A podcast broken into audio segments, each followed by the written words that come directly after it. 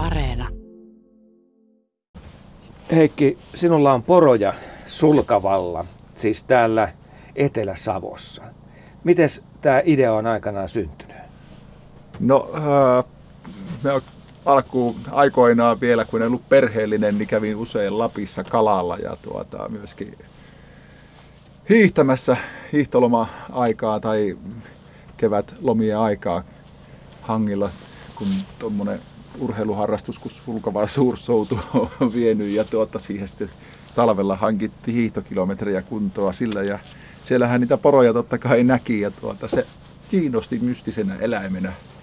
Tiesin, että yhdellä kaverilla on ollut täällä lähellä, tosin Savonlinnan puolella poroja, niin tuota, kyseli häneltä, mistä niitä saa ja sai sitten tuota, kaverin nimeä ja tuota, oltiin yhteyksissä ja, ja hän suostui myymään niitä mulle elävänä.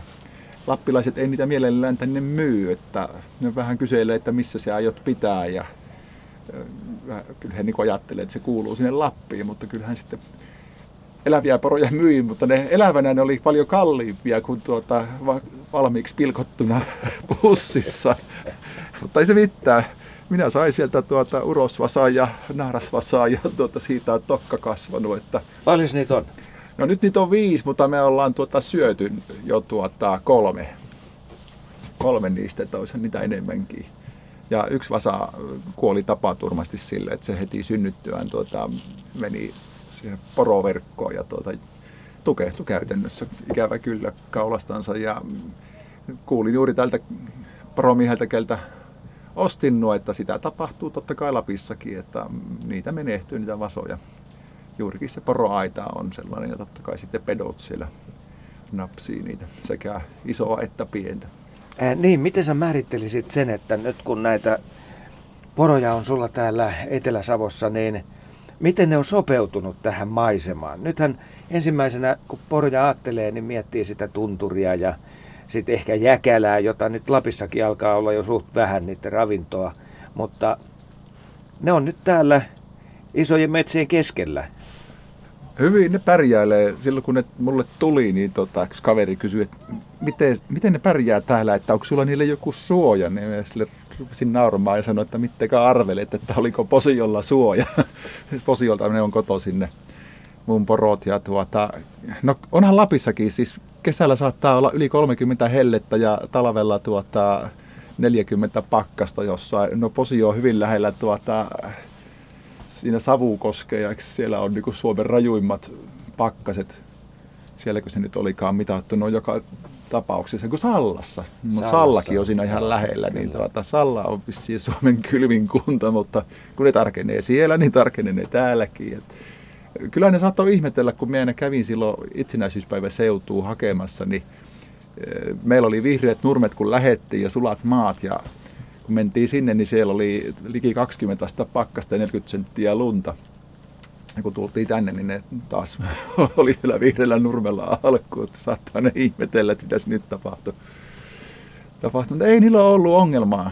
Niin kuin sanoin, niin siellä on myöskin aika raju se lämpötilavaihtelu ja sehän puottaa sen paksun huopatöppöstä muistuttavan talvikarvan kesällä, alkukesästä poikkeen ja sitten se on semmoinen vähän kuin samettinen hyvin ohut kesäkarva. Mutta ne on koko ajan siis ulkona, niin kuin pohjoisessakin ovat. Kyllä joo, no pääsee ne katoa alle, siinä on vanhoja rakennuksia, niin, eh, mutta ei ne ole siellä kylvän takia eikä tuota, eh, myöskään vesisateen takia, vaan tuota, ne meni pahimpaa hyttysaikaa.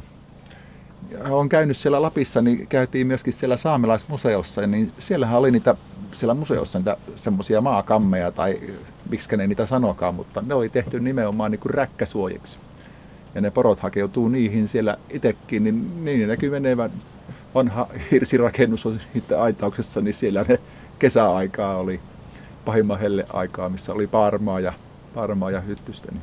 Miten hei poro suhtautuu omistajaan? Tolleen kun vieras lähestyy poroa, niin ne, nehän on aika epäluuloisia. No on joo, ne on pienikin poikkeama. Kun minä itsekin menen sinne tarhaan. Jos mulla on vaan ruokintaämpäri mukana ja sitä sapuskaa, niin ne tulee työntää pään kainaloon. Mutta tuota, jos mulla on lieka mukana, eli aio ottaa kiinni, niin kun huomaa sen, niin eipä tuu. ne niin tajuaa, että nyt tapahtuu jotain. No kesyimmät niistä on semmoisia, että ne antautuu kiinni ja niitä saat silitellä ja ottaa kiinni silloin kun haluat, mutta ne aremmat kattoo kyllä ja jos sitä otat yhden siihen naruun, niin kaikki muut menee kauemmaksi siinä vaiheessa. Mutta jos joku vieras tulee, niin ne ei käyttäydy tällä tavalla. No ei, se on selvää, että ne rupeaa ottaa etäisyyttä ja pitää välimatkaa, että nyt tapahtuu jotain. Että kyllä sen niin kuin näkee, kun käytiin silloin niitä poroja, niin, niin, niin kyllä se ihan selkeästi ne sen omistaja luo meni hyvinkin lähelle, mutta nämäkin, mitkä on siellä Lapissa, eihän ne ole niin kesyjä kuin täällä noin nyt, kun nyt on jatkuvasti ihmisten kanssa ympäri vuoden, niin ne on vieläkin kesympiä. Miten sä ajattelet nyt elämää niiden kanssa tuleville vuosille, että lauma kasvaa tai ainakin pyrkii siihen ja sä kattelet sitten, että siinä ne laiduntaa yhä useamman yksilön voimin? No tuota, ei ole tarkoitus hirveästi sitä kasvattaa, että tuota, ää, niiden se ruokkiminen on oma työnsä ja tuota, ne myöskin tarvii sitä jäkälää. No sitä ei täällä niin paljon ja nyt kun ne ei voi vapaana laiduntaa, täällä ei saa pitää poroa irti, se pitää pysyä omalla tontilla tai ainakin omalla, maa, siis omalla maalla naapurin mettää sitä, että saa laskea. Niin kyllähän ne löytää sieltä sapuskaa riittävästi ja on täällä jäkälää sen verran paljon kalliokkoa Etelä-Savossa. Että... Sitten me on saanut seurakunnalta luvan käydä tuota, hakemassa sitä jäkälää kanssa niille, niin siinä on lähellä semmoisia hyviä karukkokankaita ja kalliokkoja, mistä sitä kyllä saa. Eikä sitä tarvii jatkuvasti olla, että kuivalla heinällä, tuore rehulla, kauralla ja sitten paikallinen hankkija toimittaa poroeloa. Se on semmoista väkirehua, mitä myöskin lappilaiset syöttää niille tukiruokinnassa. Ja mikä näistä uppoaa parhaiten? No, kyllä se poroelo ja jäkälä on ne, mitkä niitä kiinnostaa. No, sitten ne syö kesäaikaa hirveän mielellä. Tuota, näyttää siltä, että toi pihlaja on niinku suosituin puun lehti. Haapa on vähän kova lehti, ei tykkää. Koivun lehti menee kyllä, pajuut. Siinä ne oikeastaan tuomi ei kelpaa ollenkaan, se haisee. Ihminenkin haistaa sen tuomen tuoksun jo niin vahvana, niin ei koske siihen ollenkaan. Sienet ne kanssa syö hyvin mielellään. Eli melkein kaikki, mikä irtoaa. No kyllä, tuntuu, että ne käyttää kaikkea. Että nythän toi, niiden rykimä alkaa olla jo rauhoittumaan päin, mutta silloin se hirvas on, se on hankala tapaus, että niiden on vähän vaikea tulla toimeen. Naarat ja vasat on ok, mutta aikuiset urokset, niin siellä tulee kyllä ruttuja, jos on mahdollista. Eikö se kestä monta viikkoa? Kestää, joo. Tuota, no se rauhoittuu se hirvas heti, kun se saa astuttua ne kaikki naaraat ja mulla on niitä aikuisia naaraita nyt vaan kaksi siellä, niin kun se sai hommat hoidettua, niin sitten se näki ihan se samaan tien rauhoittuu, kun se tietää, että nyt ei ole jaossa enää mitään. Niin, niin ei tarvi enää puolustaa. Ei tarvi tuota enää leuhkia kypyllänsä. Niin, muutenhan se pyrkii silmille, että tuota, joka vuosi Lapissa tapahtuu sitä. Että niin.